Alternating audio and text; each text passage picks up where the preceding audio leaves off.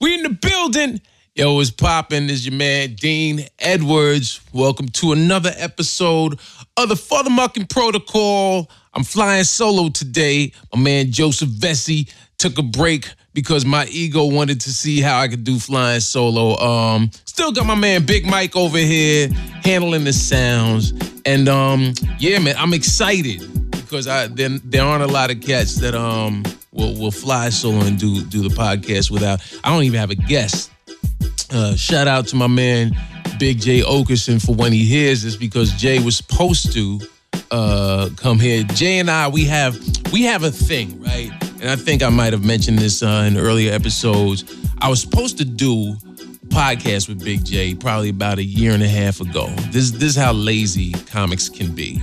We we Jay and I we have a shared affinity for all things 80s. That could be um, you know, anything from breakdancing and b-boying movies to Red Dawn. All anything that Golan Globus produced, and for anybody out there that's wondering what the heck is a Golan Globus, is not a disease. This was actually a production company um, that made such classics as uh, and then Rappin' and then Breakin' 2 Electric Boogaloo. Uh, some might say they exploited urban culture, as it were.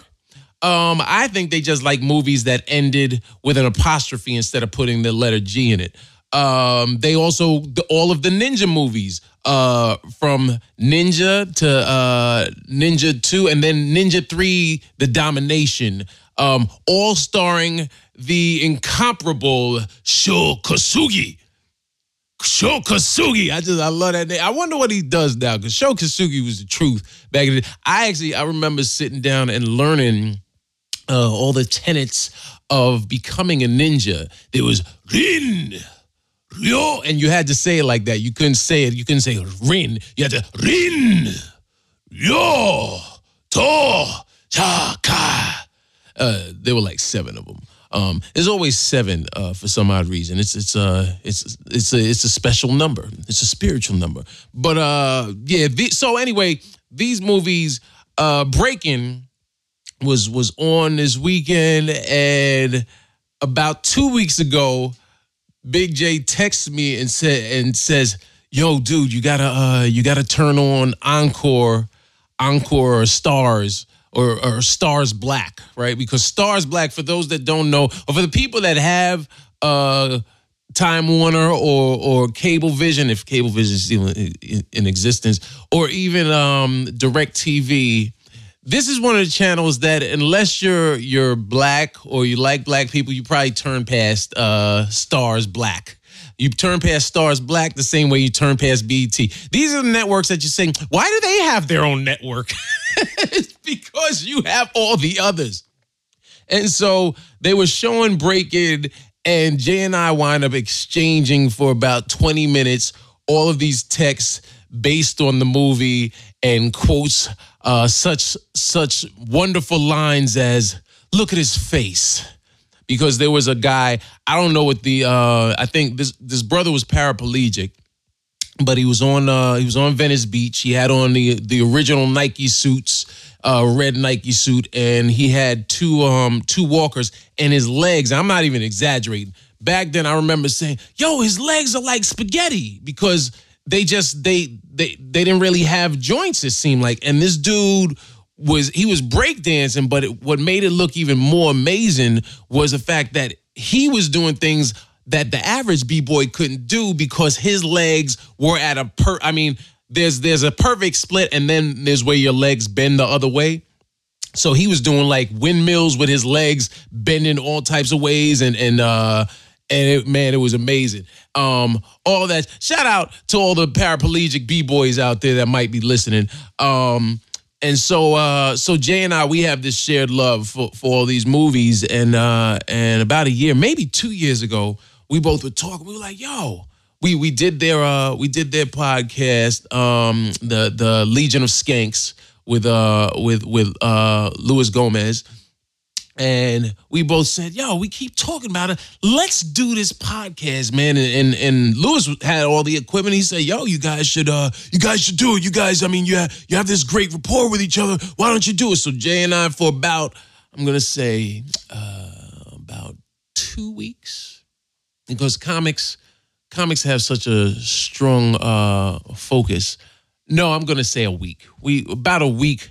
We had a week's worth of excitement where where uh, Jay was like, nah, man, you know what? We can get in contact with Lucinda Dickey, who starred in both Ninja 3 The Domination and Breaking 1 and 2 The Electric Boogaloo. And we can probably get an interview with her. And you know what? Sho he's not busy. I guarantee he'd love doing an interview. So I was like, yo, let's do this, man.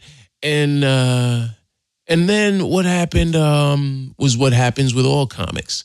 Um, texts stop getting returned um, calls don't get returned. You finally catch the hint. You don't take it personally. That's the funny thing. You never take it personally because you're like, right, you know, you know how it gets when you get busy and you just forget because other people have texted you or uh, you know called you, and so the voicemail gets buried deeper and deeper, and then finally you don't get to it for another three weeks, and you wind up running into each other uh, out and about at the comedy clubs, and you both just give each other that look like man, we comics. We don't need no podcast.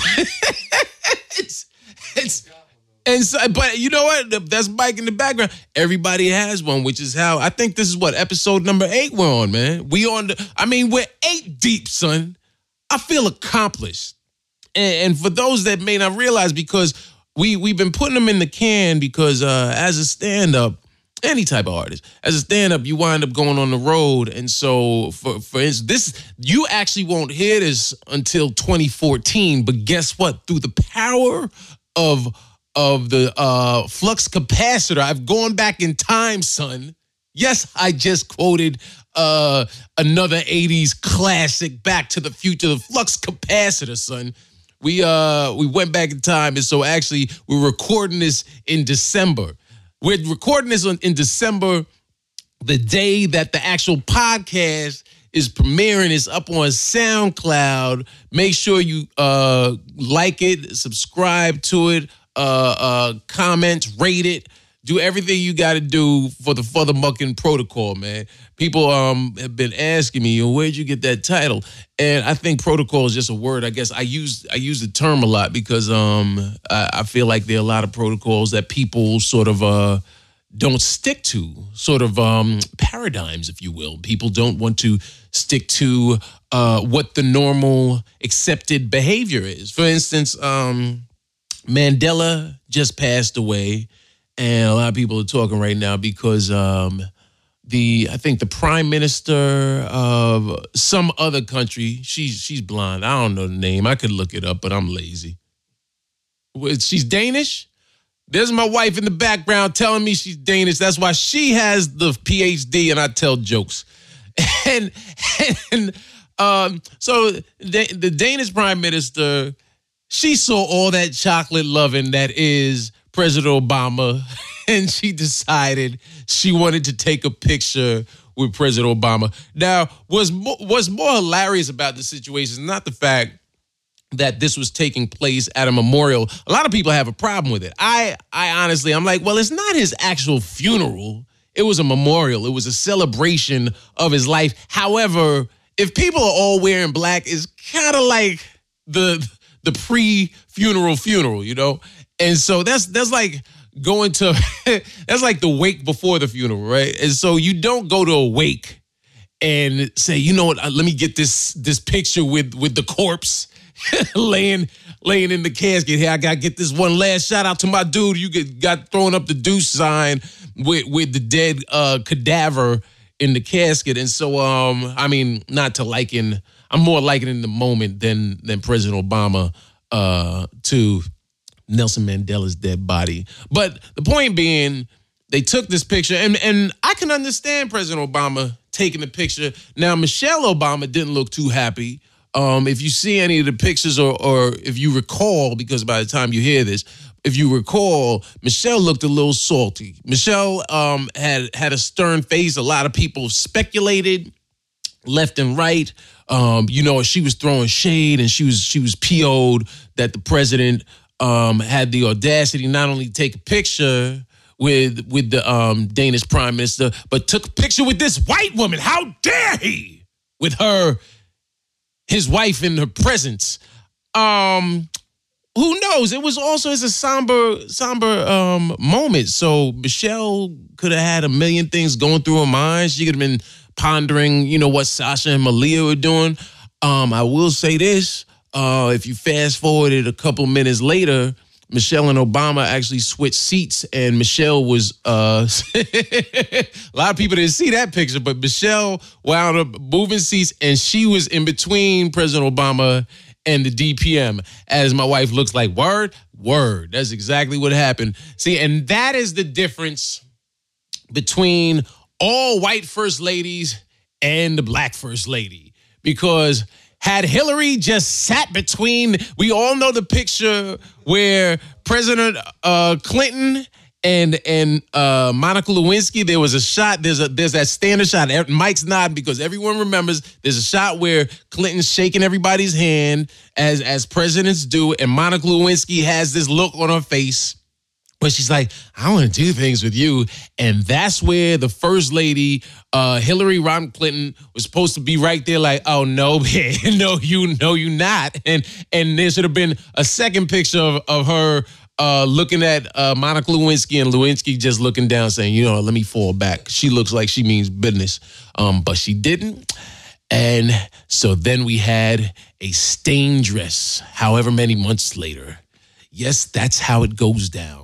Um, you know the holidays are coming up, but the holidays are past. I wonder, I wonder what people got and how how happy people were with the holidays. Holidays are somewhat overrated, man, because they're commercialized. When I say commercialized, I mean you can't just it's we wind up stressing ourselves. Like as you hear this, it's a new year. You made you've made all types of uh, New Year's resolutions, which you're not sticking to. We all know. That, matter of fact, stop lying to yourself, man. By the time you hear this, you'll be a couple of weeks into the new year 2014. Actually, I'm coining that 2014. 2014, baby. Hashtag 2014. Dean 2014. 2014. I'm I'm owning that this year. It's my father mucking year. The year of the Dean. 2014. I'm gonna keep saying it. Hashtag it 2014. You heard it. So anyway, yeah, man, don't stop making these these resolutions. You're not sticking. Stop lying to yourself. You know what? The best thing to do is is to make some sort of life change. You know, like every summer, here's what I do. Right? I don't. First of all, the New Year's technically your New Year is really your birthday. You know what I mean? We all gather on uh December 31st to celebrate, I guess, the Earth's year but technically your birthday is the year you is the day you're supposed to say, you know what, I made it another year. So if you're gonna make any sort of resolution, make the resolution on your birthday. But you're not gonna stick to it. So just make a life change, man. So every year, uh, because my, my my wife's birthday is right around mine. And so every year after we, we have a July birthday. So after after our birthdays, after we've, you know, sort of gone all out all summer, eating all types of whatever, we usually say, you know what? All right, let's fall back for about three months until Thanksgiving, because there's there's a there's a definitive date that we can we can shoot towards. And we say, all right, you know what? I'm not gonna I'm not gonna eat any French fries. Ride with me, yeah. I'm not gonna eat any French fries, and I'm not gonna drink any soda. Um, from the beginning of from August 1st until uh, whatever date Thanksgiving falls on. I did this in uh, in 2013 and in 2013. Um, Chelsea Peretti actually, uh, she I, I, I wrote something about that last year. She said, "Yeah, keep riding with that." So shout out to uh, Chelsea and uh, Brooklyn. What was that show? Brooklyn Nine Nine. So um, anyway, uh, back back to what my thought because I go on tangents a lot. Um, that's the beauty of having Joseph here is that he he he does he I'll go off on a 20 minute rant and Joseph guides me back. And so I'm actually right now saying to myself, all right, make sure you stay on topic, Dean. Um, so the reason I'll say the reason why I started doing this um, this sort of uh, cutting, you know, a lot of crap out of what I what I consume for this um, I don't know three or four month period is because uh, you know a couple of couple of uh, brothers in arms and comedy passed away. A good friend uh, Patrice O'Neal and my good friend Todd Lynn. And these guys were were gi- giants in comedy, both literally and figuratively. They both were big dudes, you know, and they both passed away within I'm going to say a month and a half of each other. Patrice passed um, the end of uh, November 2000 and was it 2011 or 2012, and then Todd passed in January. And I remember when that when that happened, man. Um, you know, I went through a sort of a little anxiety. You know, wound up going even going to the hospital because I because I my body because I forgot what it's called, but your body actually sometimes anxiety anxiety can cause you your body to uh, adapt some of the uh, some of the symptoms. And so I thought I was having a heart attack. I was thought I, thought I was like, oh, let me tell you something. Ain't nothing worse than uh, thinking you're about to die because. because that is it it wakes you up if i was i was asleep i was in i was doing a gig in atlanta as a matter of fact uh patrice's uh uh wake or funeral was two nights prior get to atlanta and i remember I, w- I was asleep for about an hour and a half and i woke up and i couldn't breathe i was like real short on breath i was like like gasping man and it, and it, was serious. And so I ran, and then, so I ran into the bathroom. Well, I didn't run. I, I actually was leaning on the wall trying to get to the bathroom because uh, this is where uh, every science that I ever taken uh, kicked in. I said, well, I remember in biology, uh, H2O, there's oxygen in water. So go drink some water to uh, refresh my system. So I, am flashing myself, but I'm getting lightheaded, feeling like I'm gonna fall out. I'm thinking, oh shoot, don't let it happen here. I haven't accomplished everything that I want to accomplish yet. So ego was keeping me alive. So then I called downstairs um, to to the uh, front desk, and I told them, I say, I said, yeah, uh, I think I I tried being cool about it, which was probably part of the issue. Stop being cool and just just survive. I was like, yeah, um, I uh, I th- I think I'm having a an incident. I didn't I didn't say a heart attack. I said I think I'm having a uh, an incident because I think I heard that on ER back in the day. And they would say, uh, "What do you mean?" Now, realistically, I should have been, "Man, I think I'm dying," but I didn't. I was like, "I think I'm having an incident, and um, I don't know if it's a heart attack." Um, I sound like every uh, white female comic that works out in the village because everything was with a question mark. I'm not sure if I'm dying, but I think I could be. Uh, and so uh, they said, "Well, you want us to uh, call the EMTs?" And once again, ego. I was like, "Nah, let me uh, let me hit you back in five minutes." so, so I did. So I went on. so I went online because when all else fails, Dr. Google is there for you, right? So I went, I went online and looked up symptoms of a heart attack, and it said uh, a numbing in the uh, in the right arm. But then my rational mind said, "Well, I was sleeping on my right side, so maybe it just fell asleep. Maybe I'm just getting pins and needles in my right arm." Uh, and then I said, all right, let me call them because I'm still breathing kind of funny and I still feel a weird, weird, uh, weirdness in my chest. So then before calling back, I said, you know? Let me make sure any internet porn is gone because I don't want anybody. Here's here. I don't want anybody saying this dude might have jacked off to death, right? So I. So I go on the and then I call and say, "I send them." And it turns out I was I was fine. I actually did have um they they said I had something happen. They just never could figure out what it was. But I think what um the main problem was I had gained more weight than I had realized. I've always been um the slim dude. I've always been the tall slim dude around all my friends or when I was growing up every every class picture i was always the center. You know you'd have you'd have the tall dude in the middle of the back row and then you'd stagger everybody else um to either side of them and that's how excuse me you had like sort of a, a, a christmas tree of students building up to a crescendo that was me uh, or the top of my afro and or jerry curls whatever hairstyle i was rocking at the time. So uh right around that time, uh, I guess that was uh 20, 2011, latter part of 2011, I hadn't realized um, that I had gained as much weight as I had gained. I, I normally, I hover around 205, 210, right? And I remember Alec Baldwin said years ago, someone said to him uh, something about him gain because at one point Alec Baldwin had gotten really uh like not gigantic. He wasn't he he wasn't uh morbidly obese, but he had gained a lot of weight and wasn't looking as healthy. And because he he said, well, you know, because uh because I was always the the uh doesn't Alec Baldwin sound like a cool jazz musician? Yeah, baby. Yeah, baby. Um he said, "You know what? I I was I was so full of myself. I was so full of myself that I didn't think I could gain weight." And so I didn't see the weight until it was there. And that's what happened to me.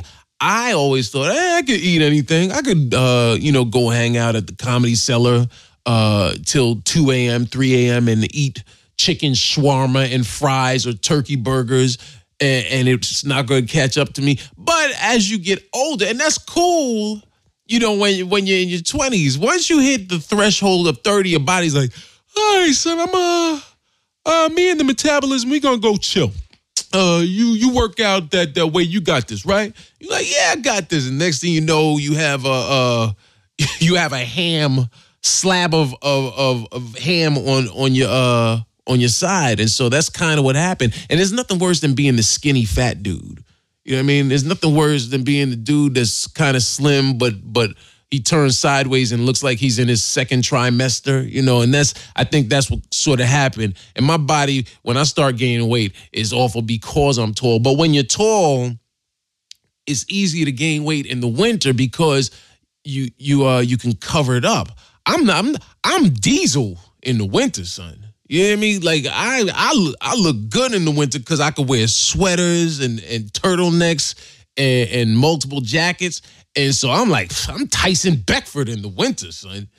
But you get me in in uh in the middle of July and I haven't been working out. And and and, and you have man breasts, man breasts that look like others. I have awful breasts to begin with. All right, I get and, and, I remember uh Kev Hart said that years ago. He's like, Dean, I don't care how much uh shape, how good a shape you get into, your nipples are awful. And I remember growing up, the only person I ever saw that because I, always felt like, you know what, I want my nipples that are always like perfectly, like just look like like tacks, like thumbtacks, constantly erect. But I have I have the nipples that sort of uh, you know, when when I'm not exercising or when it's not cold, they sort of just look like fat I, you know, my, my nipples stink. But if I'm if I'm working out, then even when I'm muscular, even when my chest is looking right, I've been doing my push-ups and the whole nine, my nipples still don't look perfect. Like if, if somebody said to me, Well, if you had to get plastic surgery in your life, what would you do? I would never, I'll never like knock on wood, never say never, but I never plan on getting any sort of plastic surgery because I think plastic so looking at Lil Kim and Vivica Fox, it's obvious that black people are getting plastic surgery now. Years ago, people say black people don't get plastic surgery. That's something that white people do because they're not happy with how they look. Ah, nah, now there's a bunch of unhappy people in Hollywood um, of color because Lil Kim, Lil Kim was cute. Lil Kim, when she was just Kimberly Jones running around the Stuy with with cats who would later become Junior Mafia. Um, Lil Kim, if you see the first album, was a cute young lady right? Was was she uh was she Halle Berry? And I only say Halle Berry because that's someone that uh, everyone will relate to. I don't want anybody saying, well, they're finer people than Halle Berry. I know they are, but I'm saying Halle being the standard that everyone always uses uh, when it comes to black women. So was she Halle Berry? No, but she was a cute around the way chick, you know? And if you see Lil Kim now, you look like, yo, what the who there's no reason that Barbara Walters Joan Rivers, Vivica Fox, and Lil Kim look like the exact same person in different shades of the Crayola box. And yet they do. And so that's that's that's part of the problem. So, you know, I would I would never uh, want to get plastic surgery because I think it is addictive. The same way tattoos. Someone will say, you know, I'm just gonna get a little ankle tattoo, but next thing you know, they wind up with an ice cream cone on their face teardrops on their face, you know, have a what do they call them, the tramp stamps on the what what makes you say, here, I'm gonna get a tramp stamp? What makes you say, you know what? My mother's not gonna look look at me differently because I have a bullseye above my rectal cavity. you know? But they but people do it. And I don't begrudge them for it, but you ha- you have to know that perception being reality people are going to look at you a certain way if you're in the summer, you're at the beach, and you have some tribal mark around going around your hips. Uh, that's pretty much an arrow pointing to your booty. Um, and so, so I would never uh, do anything to my body. But if someone had a gun in my face and said, "What you, you got to get? We're going to do something," then my nipples would be the one part of my body I say, "Ah, you know what? Well, actually, if you could just, you know, trim them down a little." Um, and the only person growing up that had nipples similar to me, and, and this is odd, I remember uh, an old episode of the Cosby Show. Theo, I was like, Theo and I are the same. There are more of us out there. Theo has fat nipples too. And then as you get older, you go to the gym and you're like, oh, okay, I see more dudes with with bulbous nipples. Hashtag bulbous nipples. Uh, can we can we do away with hashtag? No, I, hashtag is kind of stuck with us now, right? Because it's part of the the the uh, the the lexicon of of navigating uh, the Twitterverse and Instagram verse and and fa- Facebook doesn't use uh, hashtags. Um, I think what because I my, my wife asked me last week or the week before that, right? She said, "Why do you have all these hashtags on the pictures?" And because usually when I put something on Instagram, it just goes right to to my uh, to my Facebook, man. Um, so I, I lost my train of thought. Um, as far as the the the nipples and nipples do that. He male or female nipples will throw a man's focus off. Um, all that to say, I really did just lose my uh train of thought. I need to keep a a, a, a notepad of my thoughts. I'd be so funny if I wrote down everything. Huh? Oh, so yeah, boom. That's why Mike is here. He not only handles sound, but he keeps my thoughts in order. So after um after Todd and Patrice died, every comic that I know decided to be healthy for about a month, a month and a half. You know, I, I was talking to uh, my boy Keith Robinson, who Keith is the granddaddy of all comics that I, that are working um, from from Philly to uh, New England. Keith Robinson is is sort of the the Mace Windu of of comics because Keith is the and I, the reason I use Mace Windu is because Keith is proudly a black man. Like as a matter of fact, Keith and Vesey um, are supposed to have a uh, a basketball challenge because as as nice as Vesey and people don't realize Joe Vesey like he played with the AND1 cats. Like Vesey is don't don't let the smooth taste fool you people just because he's white. You know, in this what people call post-racial America, even though I have problems with with that term because I'm I'm still very black. Um uh you can ask every cab driver that doesn't pick me up. I'm still very urban.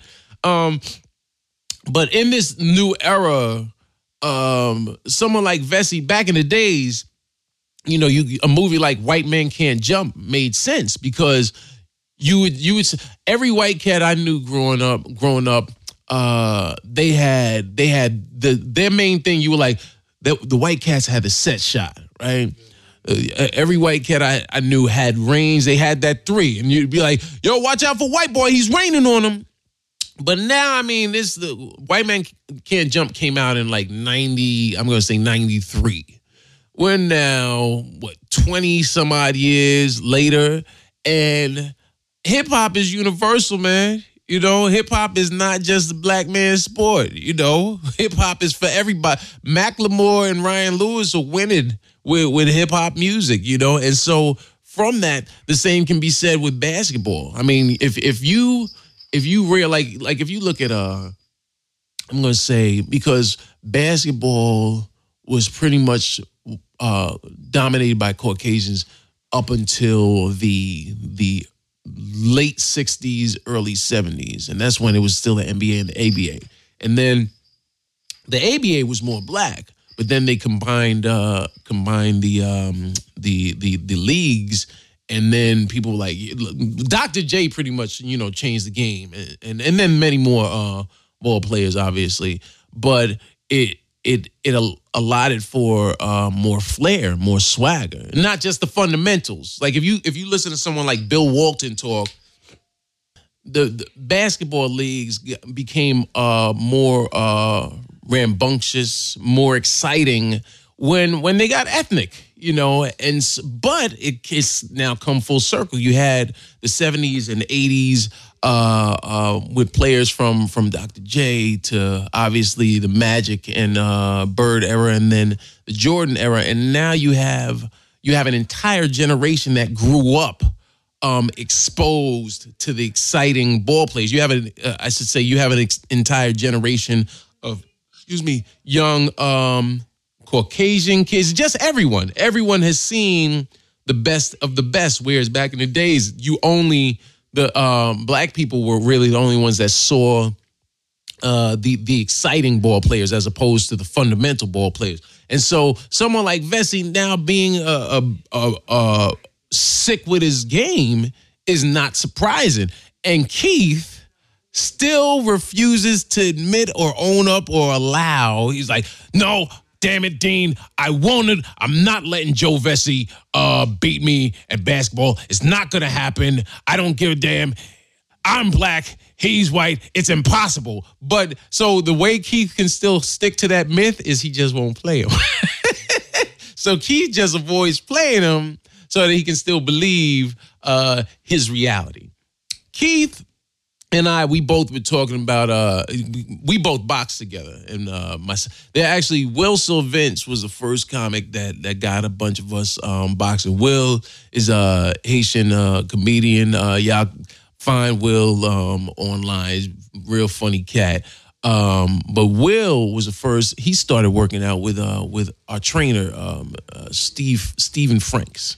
Um, Steve used to be a, a championship boxer in, in the uh, 80s, and so now um, he he works out with all of us and looks out for for a bunch of comics from from Keith, Will, myself, um, uh, uh Kyle Grooms, Modi, uh, Marina Franklin, Amy Schumer, like just a gang of us started working out with um with dude because he he started whipping us into shape. And I remember Keith and I saying, "Yeah, man, you know, after after uh, Patrice and, and Todd died, you started paying attention to making sure you you uh, replenished your nutrients and got your beta carotene and and whatnot in your system." Because I was like, man, I don't want to die, and uh, especially after the incident in in Atlanta in the hotel room, and me thinking that people were going to think I uh, jerk off to death, you know, which is odd, I know, but you know, I'm a comic with a vivid imagination, you know. So soon, because because think about you did.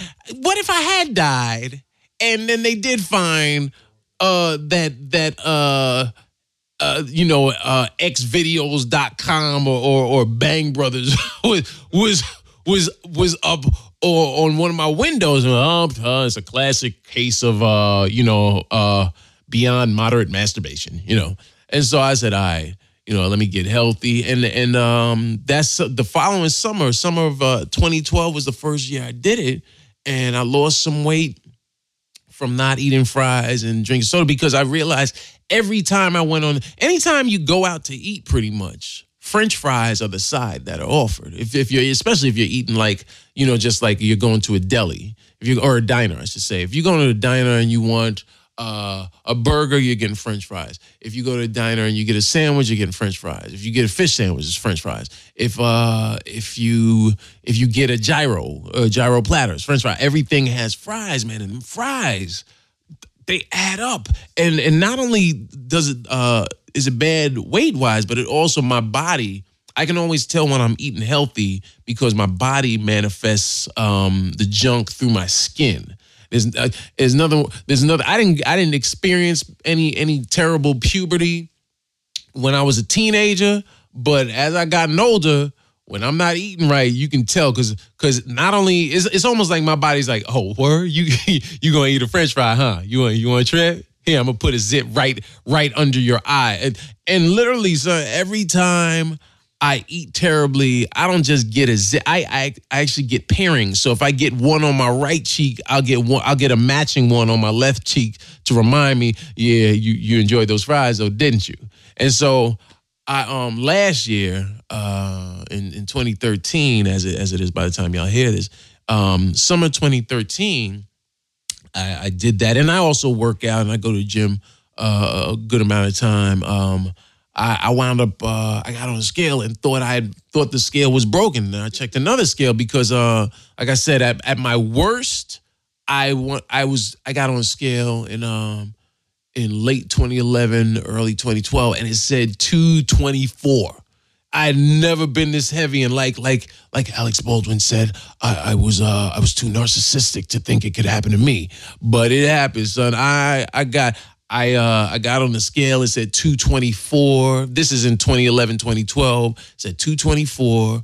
I noticed every time I got on the uh, subway and when I was walking up, I remember specifically I was I was going to HBO, which is located on uh, 42nd Street and 6th Avenue. So I took took I think the B or the D to 42nd Street, and that's a like when you take that train, there are a lot of steps to get upstairs. So when I got up to uh to uh 40 Deuce, I was outside.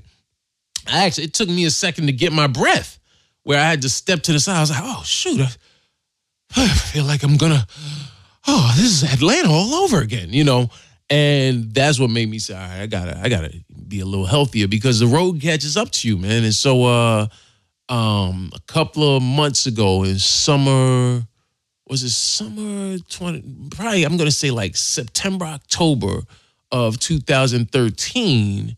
I've been working out. I've been, you know, like doing cardio twice a week. I was eating pretty decently and uh and I was you know doing like my uh my what I call like Steve gives gave us this boxing workout that I do even on in hotel rooms where I'll do like uh, every morning I'll wake up I'll do 100 push-ups um then I'll maybe do like uh do lunges back and forth he said like do do 200 lunges for the week or, or 300 so I'll do like maybe 100 a day and uh just some dips just because there are a lot of things that you can do because hotels hotels have the worst uh, exercise rooms. If you're in a, even if you're in a high end hotel, sometimes they just have, they have, uh, you know, an old dilapidated treadmill and an elliptical machine, and then they'll they'll throw them in a room that really isn't a room. It's just like this closet. and and they always put the water cooler in there and these little shards of towels. So um, I prefer just working out in my in my room every so often. Like I know the um, I'm trying to think what what hotels have have good good gyms. Like when I go on the road, when I'm in Miami, the Miami Improv.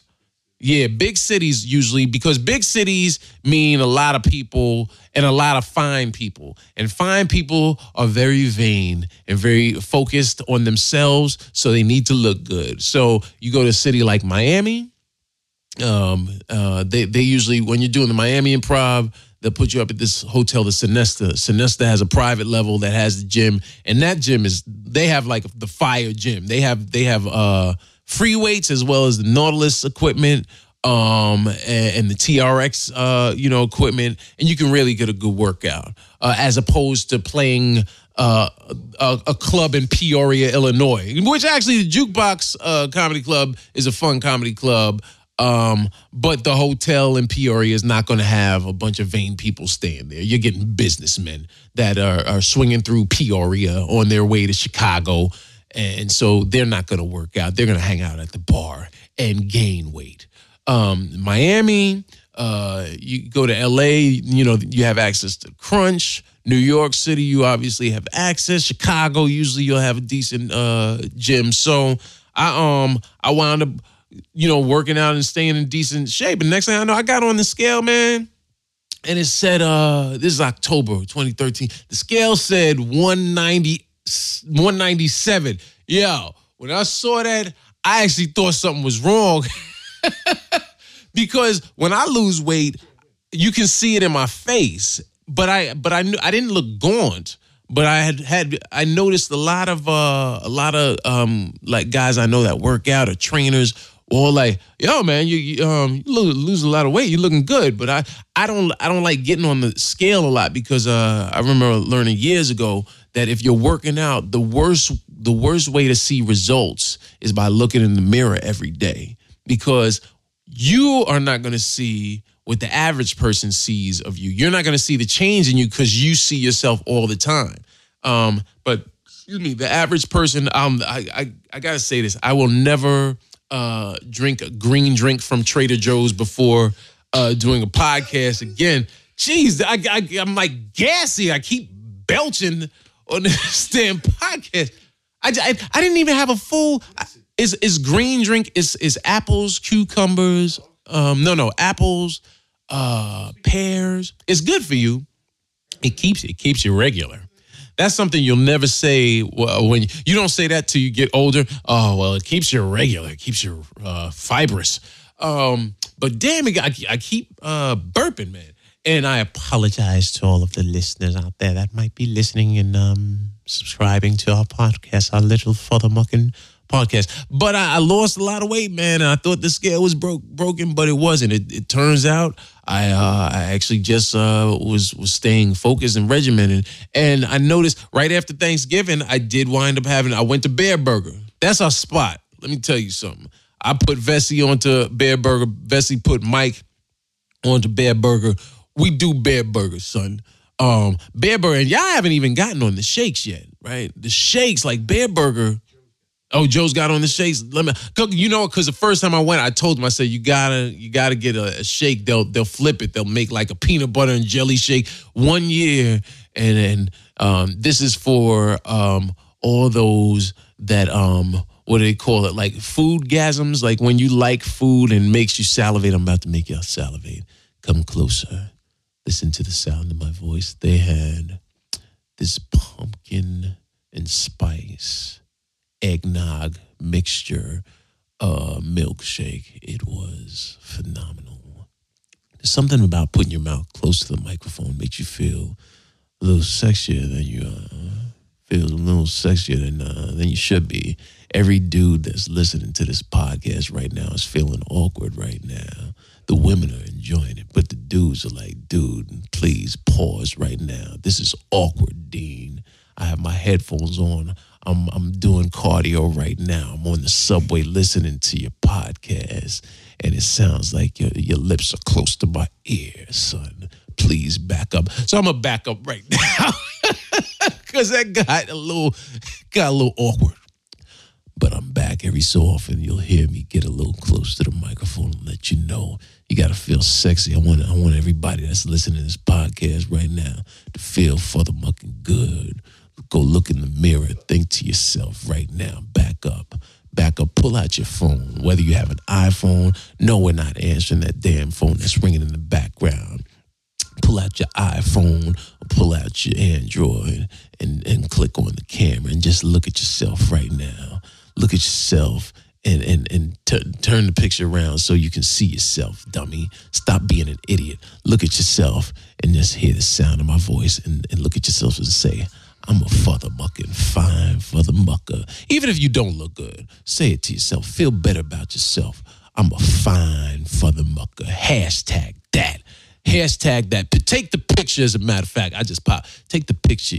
Take the picture yourself. You learn that when you do voiceovers, you have to do this to split the peas, because I just, peas pop. See, the peas pop. Um, I'm sorry, Mike. That's, they'll fix it in post, baby. Um, but yeah, man, feel good about yourself because that's that's what I want you to do every time you're listening to uh podcast, man. Hey man, I just want people to walk away feeling like maybe they learned a little something about me and had a little fun with me for for the last 45 minutes to an hour. You know, we um what else can I I I, I pretty much summed up um you know and and and please everyone that uh is listening do me a favor um, to maintain the legacy and, and, keep us remembering some brilliant comics.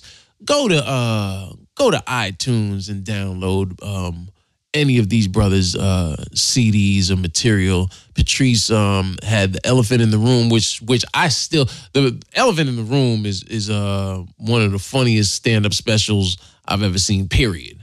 Uh, and I'm not just saying it because he's a good friend, um, but because I just uh, think that we really lost a brilliant comedy mind, and and we and we didn't get to see him grow. You know, that's the beauty. I really, I, I would love to hear Patrice in uh in in ten years and see you know where his thought process was after after say he and and uh, his Vondi after they had kids, you know, and him Patrice as a daddy because he was great with kids, you know. The same thing with my man Todd Lynn. Todd, brilliant stand-up comic, one of my one of my longest and nearest and dearest friends in comedy. Man, I knew Todd.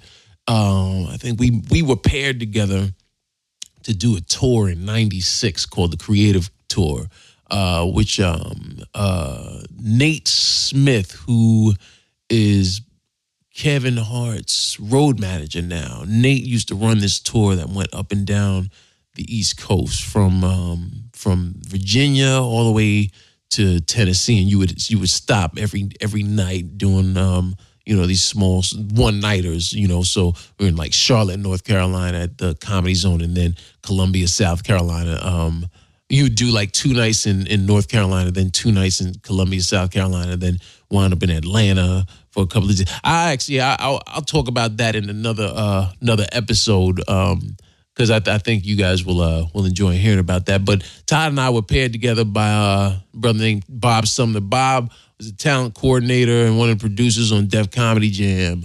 Um, and he actually uh, produces uh, the Laugh Mob comedy show at uh, at the Comedy Store on Tuesdays, hosted by my man Red Grant. Um, uh, and, and and so Bob paired us up, and he said, "You got yo, you guys should go on. Uh, I'm gonna put y'all on this tour together because that's what you do. Like you get paired up with someone that was a headliner. I was a feature, which means I drove, and so we uh we we bonded over that. And, and then Todd rubbed people, you know, negatively, you know, and so did Patrice.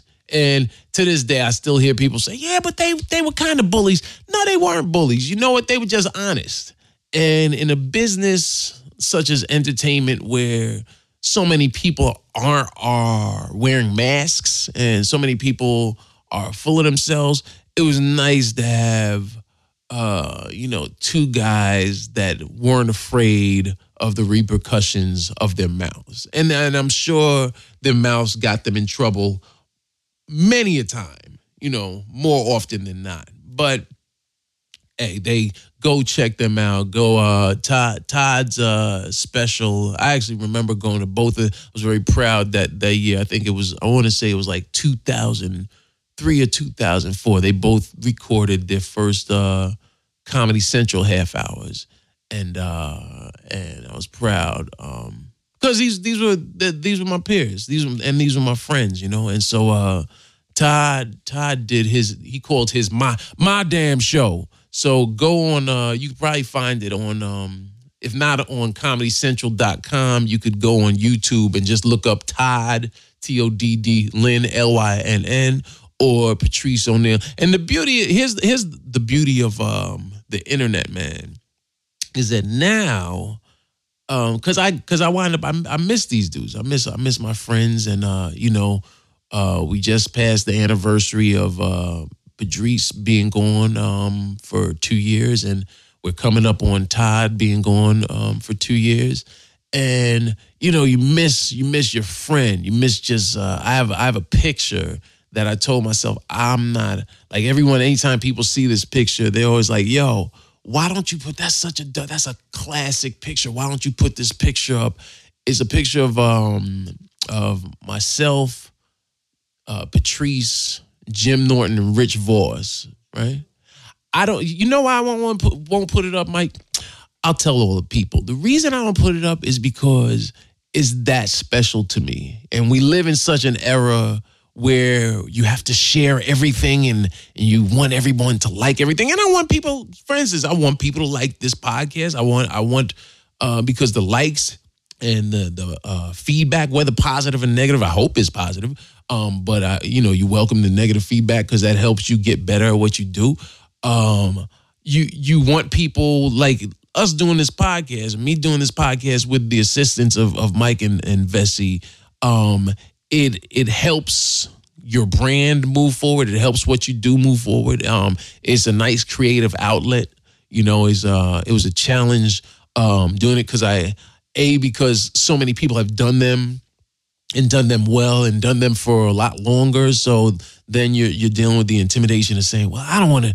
I don't want to get on the bandwagon of it, but this is part of the business, so it's really not a bandwagon thing. But then, okay, well, what sets sets mine apart from everyone else's? But the same can be said of stand up. Everybody has, uh, you know, has a joke about f- airplanes. You know, what do you do that's so different? So I like to think that I bring a little something different to the podcast than say uh, uh, a Marc Maron or or, or, or Burr or, or, or Jay Mohr or whomever does it. I, I would like to think I have uh, my own personality and point of view that that comes across in that. So with regards to this picture of uh, me and and you know these these these comedy peers that are you know as time goes by are icons to to a newer generation. Um, uh, I I, I like the moment uh, Bobby Kelly uh, or Robert um, Kelly. You know what's funny as a side note? I still call every comic um, whatever they were called when they first started. So I still to this day and, and I wonder if they if it annoys them. I still call Billy Billy Burr instead of Bill Burr because I'm like, well, nah, man, you Billy to me. You know, you always gonna be Billy to me, and that's not to cut cut down his wishes or, or what he wants people call him, but that's my man. I remember when we were all just running through these little hole in the wall clubs. You know, I remember us all just chilling at Boston Comedy Club while the next comic was on stage and we were just bashing each other watching watching some new jack catch a catch a brick catch an l get no laughs on a tuesday night because they're they're 11 students from nyu that really don't care about being there but it's wintertime and so there's heat and so, so Lewis Schaefer, not gay Lewis, lured them in and got them to come, uh, you know, cover a one drink minimum because he say, you know, come in, just get one drink, and we'll just charge you, uh, you know, five or ten dollars so we can pay the waitress. So whatever. So I remember these dudes. I remember when Bobby Kelly first. Uh, first moved to New York from from Saugus, Massachusetts, and, and, was sexy. Bobby Kelly's a sexy dude. He was a guy, and, and I'm not saying pause. I'm comfortable enough in my masculinity to say Bobby Kelly was a good looking dude. Now, if I came up on the microphone and said that uh, Bobby Kelly, yeah, Bobby Kelly was sexy, then it would be awkward but I'm not saying that. But Bob, Bob was, you know, slim, trim, good shape, had the little almost pompadour popping off, you know, and and so he's Bobby Kelly to me. I don't care if you Robert and you grown and you're an author and and and uh, a headlining touring comic man. That's Bobby to me. That's my man. Bobby works out with us uh, sometimes uh, when we used to box too. So um, so uh, with regards to the picture, Bobby took it and and I actually have a joke that actually came out of the, this moment. Um, it was uh, now I've I've had gray hair since probably my mid to late twenties, right? Um, and my family, we just notoriously we we get gray hair. My my my uh, one of my uh, youngest my youngest daughter actually has had silver hair. She only has like three, but she has them, you know, and she, she and she's not even uh, not even ten, you know, and so we just get gray hair. So people never I used to when I was like say a decade ago when I was on SNL, I used to just pull the gray hairs out because they weren't a lot. Um, so I would just bing, and I also uh I I I had what's what's there's there's a disease I don't know if it's a disease or condition where you pull your hair out. It's track trachety, it's trach something. Um, Charlize Theron's character had it in this movie she did with uh Patton Oswalt. Um, did you see that movie? It was a good movie. Um, so uh, so but I I also I would just pull it out just because vanity, and I was like, yeah, my hair's jet black. I want this gray hair messing up the the flow, so I used to pull them out. But then I got older, they started coming in more. But because I wear my hair so big, so I had this gigantic afro, um, you can never see it. Right. So summer 2011 And I say that because, like I said, Patrice Patrice passed away in November 2011, and uh, Patrice had these epic cookouts. Man, I, I've been hearing about these cookouts since since I've known the dude. Um, and these cookouts, he he does he does four four a year. He does Fourth of July, I think. Uh, uh, m- m- the Labor Day, Fourth of July, Labor Day, Thanksgiving, and Christmas. He cooks like he really. Excuse me. He's a big guy, but he knew how to throw down in the kitchen or on the grill. So for years, every year, Patrice would call me. He's like, "Yeah, so, nigga, listen, I know you're not gonna come, but you know, you have your family, bring your family over. It's a good time, Jersey City.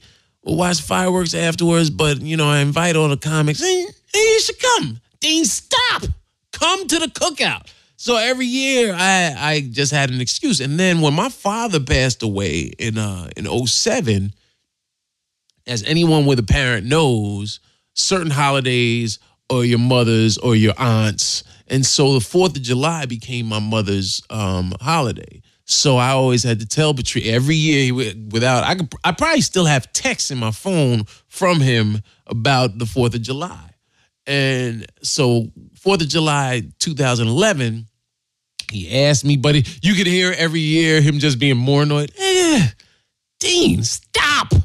It's a it's a fun time. Come to the cookout. I was like, man, you know, my mom has that thing. And so I got, he was like, bring her, bring your, bring your mom. My mom's there too. So uh, that particular year, on the 4th of July, it rained, but we still went up to my mom's. Um, and then that evening, Patrice hit me and said, I, so look, we canceled today, so we're doing tomorrow. So I'm not gonna beg you, but if you want to come, so I was like, you know what? Let me go see what this damn cookout is about. I'm tired of annoying me, yo. And I got to get close when I say this, man. When I tell you, you know, I spoke about food gasm earlier. How like when you eat and you enjoy the food so much that you feel like you're skeet, skeet, skeeting. Like that's yo, Patrice and the only word I can think of is epic. Like this dude, he threw the cookout of all cookout. My voice is quivering right now because it was so good. It was good, man. And let me tell you why, because at one point I enjoy I was enjoying it so much that he was he was on the grill. And the cookouts were also great because not only was the food great, but he just every comic showed up with or without their family. So, you know, uh, my boy Harris Stanton and his family um, are there, and I'm there with my family, and Rich Voss and Bonnie McFarlane are there with uh, their daughter, and Bobby Kelly's there, and uh, uh, and Keith shows up. Keith Robinson shows up, and then comics. New Jack started showing up. You know, uh, uh, um, you know, my man. He's not New Jack, but my my boy. Uh, uh, t- t- t- oh, geez to to Ray from uh, Philly. You know, he was he his his girl was tight with Patrice's girl, and um, um, Hannibal. You know, shows up. So everybody's just showing up. It's just a good time, and is what was beautiful about it. It was a, it was a throwback vibe, man, because uh, comics don't bash each other like they used to. You know, we we used to man, we used to have sessions. Like we would stand out in front of Boston Comedy Club or the Comedy Cellar and the reason we always met at these, usually at the cellar, I think, more more so at the cellar as as years went by. But it used to be Boston. We would just have these these snapping sessions, man. We would just bag on each other, and I remember because I was one of the first ones that uh you know I guess settled down, had a family or whatever. So I would I would text the crib. I'd be like, all right, I'm on my way home at uh, you know twelve thirty on a on a on a Wednesday night and next thing I know, as I'm walking out, you know, new more comics are showing up. Like the the cellar specifically, um, over the years became the watering hole where every every comic would come and hang out after doing their spots throughout the city. So you go to the cellar. Um, you know, you see like uh, you know the the the the OGs like you see Nick DiPaolo and and and uh, Keith sitting there holding court, and Manny, um, who owned the club, was sitting there, and then uh, uh, Colin, Colin Quinn Colin Quinn was in there too. You know, and and everybody, if you were new, I wasn't new at that point, but um, new guys would just come in and love getting bashed because that's what you did. Because if you got bashed or if you got snapped on or you got uh you got piled on by a bunch of um OG comics, you felt like I have arrived. You don't really have that as much anymore. It's still uh, this was yeah mid to late '90s, probably late '90s. Because uh, by the late '90s, yeah, I was uh, I was uh by by that time the cellar had started popping. So that's why i said like it used to be boston but then people would go and hang out at the cellar and we just and then as you're leaving as you're exiting more comics are coming in. So now you're stopping and talking. So now I, I said I'm leaving at 12:30, but now it's one o'clock. So now I'm outside at one o'clock. But if it's summertime, people are walking by, other comics are standing outside. Next thing you know, we're obstructing the flow of foot traffic going up and down the street to Cafe Wha? and around the corner to the, uh, the Blue Note or wherever, because there's a lot of traffic on MacDougal Street. And, and, next thing you know, we're out there just slamming each other, and and you always had to come. You could never go outside with with some whack gear or whack shoes, whack sneakers, whatever, because you were going to get got and I miss those times, man. So we're at, we're at Patrice's cookout, and I said to him, I said, "Yo," I said, "What made you?" I'm I'm just amazed at not only the amount of food, but the variety of foods. Because uh, Patrice, um, uh, uh, eventually he became, uh, I think, vegetarian or, or vegan. I could be mistaken, but I know he was he was uh, doing his best to eat a little healthier, a little better, and control his portions. And so, um, he I mean this dude he had King he, dude I'm I'm salivating think about it he had he had um he had prime rib he had he had um you know uh, did he have crab t- crab tail he, he had jumbo shrimp he had uh salmon he had uh you know like pork uh, ribs he had every type of meat that you could consume and he cooked it well. You know, like like the food. Then on top of that, like when you don't go to a cookout and expect to see uh macaroni, baked macaroni and cheese, man. In the summer, macaroni and cheese is like I just got groceries because I'm like like I said this we recorded this in December y'all. So the holidays are coming up. So I make mac and cheese. That's my thing. That's the one growing up my aunt shout out and, and uh, RIP to my to my aunt Tanti Tanti used to make the best mac and cheese I'm talking the mac and cheese that you have you need a knife and fork. You know, you gotta slice it, bake mac and cheese. Like if somebody come, you know how offensive it is to say to myself. I've had people say, I, I went to the gym one time and uh, someone asked me about the holidays. They're like, "Oh, do you cook?" I said, "Is to to dude uh, that works at front desk. His name's Courtney." He's like, "Oh, do you cook?" I was like, "Yeah, man. I just actually got the ingredients for um, my mac and cheese." This dude had the audacity. He had the audacity, son. He had the audacity to look at me and say, uh, "Is it from the box?" You know, I wanted to, I wanted Danny Brown to smack you like a bitch, nigga. That's open hand. Like I, I was pissed off. I like, uh, there's no such thing as box macaroni and cheese. That's Kraft cheese and macaroni. I make mac and cheese, son. I got multiple cheeses in there. I layer it. You know what I mean? I layer my cheeses. I, I, got, but there's nothing healthy about my macaroni and cheese. Macaroni and cheese is is is some white, and I tried it with the wheat pasta. I'm sorry, I got to go with the with the original uh, you know, white wheat flour, not, not wheat. I just got to go with the white, plain, old school Mac elbows, right? Three boxes of elbows. I cook those up. I'm not gonna give y'all all my secrets because I'm nice with it. Um, but uh, then I layer with the cheeses, and then I season. A lot of people don't season their mac and cheese. I, I use different. I, I can tell y'all I use a lot of pepper, um, uh, uh, smoked excuse me, smoked paprika. Um, there's breadcrumbs in there. I make I make a nice. I'm, it's called. I learned this recently. It's called a roux, uh, where I where I put all all the ingredients together and then put You can use milk or soy milk, mix them up. Then after you have your your your uh, tin full of the mac and cheese, you then pour this over it, and then when it cooks, it bonds it together. Oh man, I'm, I'm right now. I'm, I'm, really excited. I want to go make some macaroni and cheese. My, I'm nice. I'm nice with my recipes, son. I, I can't I can't cook a lot of things, but I'm nice with uh with my vegetarian chili.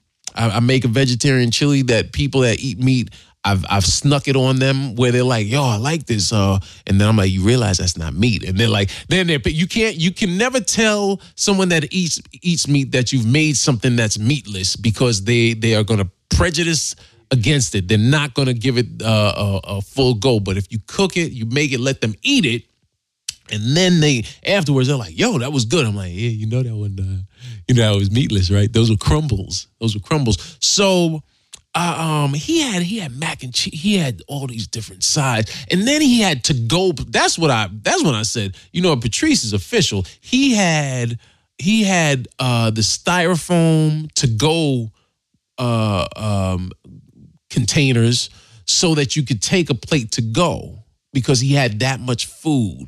And his mom came down from Boston. His aunt, everybody was there, so we're having a good time. We're kicking it, and my barber that particular summer, my barber got, I told him I wanted him to cut it down and he got a little overzealous. So he cut my hair a little lower than I normally had. So when you cut my hair low, you can see, oh, yo, Dean has, uh, he has more gray hair than we realize. So the picture, damn, if I, I'll show you the picture after. So after the, uh, the we're, we're, we're kicking it, we're sitting at the table, um, and we're, we're bashing each other. And then Patrice, and, and, and Patrice looks at me and he says, um, he, and he just paused. I feel him staring at me. It got quiet. Vos and Norton are going on about something. And then Patrice just paused and he's like, yo, Dean. Oh, yeah, what's up, man? It's like, and Patrice had this funny, uh, he had this funny uh, speech pattern because he just had these these pregnant pauses that would that were awkward silences similar to what they do in the office. So he just like, Dean, and then he would ex- sound exasperated. Dean, what, what, uh, what? All right, let me. And he wipe his face, and then he's looking at Norton. Norton, Vos, coast. Listen, Dean, what, what, what's, what's going on with your hair? Right. And so I know he's addressing the fact that I have gray hairs and I didn't ease them into the gray hairs. Like it's one thing if you have a couple of gray strands, but I mean there were there were patches. You could see my hairs cut, and now you're like, yo, this dude is full like almost salt and peppery. No, no, no, not because the pictures. Yeah, that's funny. Mike said that's why you don't show the picture. The pictures. That's very funny. The pictures in black and white, so you can't see it. Like from the picture, my hair looks black, but he's like, "What? Why? Why are you? What's going on with your hair?" So I said, uh, "I'm trying to be cool about it." Uh, but that's the beauty beauty of having friend, real friends, and real comics that are friends uh, they they didn't give a damn about me trying to rationalize. I was like, oh man, you know, shoot, grown man move. I just, you know, I'm letting my hair breathe. Had to get a haircut. He paused and he's like, nigga, you look like Frederick Douglass. And man, and everybody started, yo, I got piled, they piled on me like it was 1999 at the cellar, man. Norton's like, yeah, Dean, Dean only uh Dean Dean now only uh, goes in for auditions that Morgan Freeman passed on. Like, uh, man, and I and and and so Bobby in this particular moment as they're doing this, he got this got this shot, and so the reason I don't show uh don't I don't post that picture is because that's my own little moment that I can remember. Uh, yeah, there's a story behind it. I don't want people to apply what they want to that. I mean, it, but every time I show people, like I have it in, in, in my my old phone, I got to transfer to this phone, and uh, it's it's just it's a picture that that uh, you know one day when when um, I'm in a even better position than I'm in currently, I want to I want to put that picture up on the wall in, in my office, you know, just because it it it has so much meaning and reminds me so much of. I remember when we were all struggling, man, and and and and uh, one of the. Fortunately, we're all doing well. We all have have uh, you know found uh, greater success than we all had back then you know, I, I, mean, I remember doing like a, a, a nooner. A, a, nooner is when you're doing a perform at a college during lunchtime, and so no one's really listening. Kids are walking back and forth. I remember doing this nooner with Norton and Pete Correale somewhere in Florida, and the the gigs was was horrendous. You know, in in Norton's words, it, it stunk. It stinks. Why are we here? But those those are sort of the innocent times that that uh as as everyone you know finds success you you sort of lose track of those you know and so it's uh it's it's always nice to to reflect on those look i'm getting i'm getting i'm getting all somber right now but there's a way there's a way to bring it back just go into sexy voice right now i'm in my sexy voice man i think yeah i think y'all have heard enough of me for the day we've rambled on uh for the better part of an hour um I, huh? Where, are we at 110? Mike just said we're at 110, man. I knew I could do it. I flew solo because I because I'm I'm getting my grown man on, man. Hey, uh, you know, shout out to uh Joseph Vecsey for motivating me. Like I said, um, our first uh one actually aired, um, premiered, I guess, on SoundCloud um on December, what's today, the 10th or the 11th? I think it's the 11th. Premiered on uh, on the 11th of December, and this is episode eight, man, of the FuthaMuckin' Protocol. Um, I hope y'all dug it. You know, uh, go online. Make sure you, if you're listening, make sure you uh you rate it. Make sure you like it. Make sure you subscribe to it. Make sure you uh if you if you're online, well, obviously you're online, so make sure you follow me uh, at Instagram and Twitter, both of them I am Dean Edwards. That's who I am. So at I am Dean Edwards, because that's who I am, man. Um, we'll catch y'all next week with another uh, fun-filled FuthaMuckin' podcast. Um, being told to keep down. Um, oh, the cat. I just heard the cat is jingling. He's stuck outside and it's cold. When it's cold outside. Yo, so uh, we'll catch you next week, man.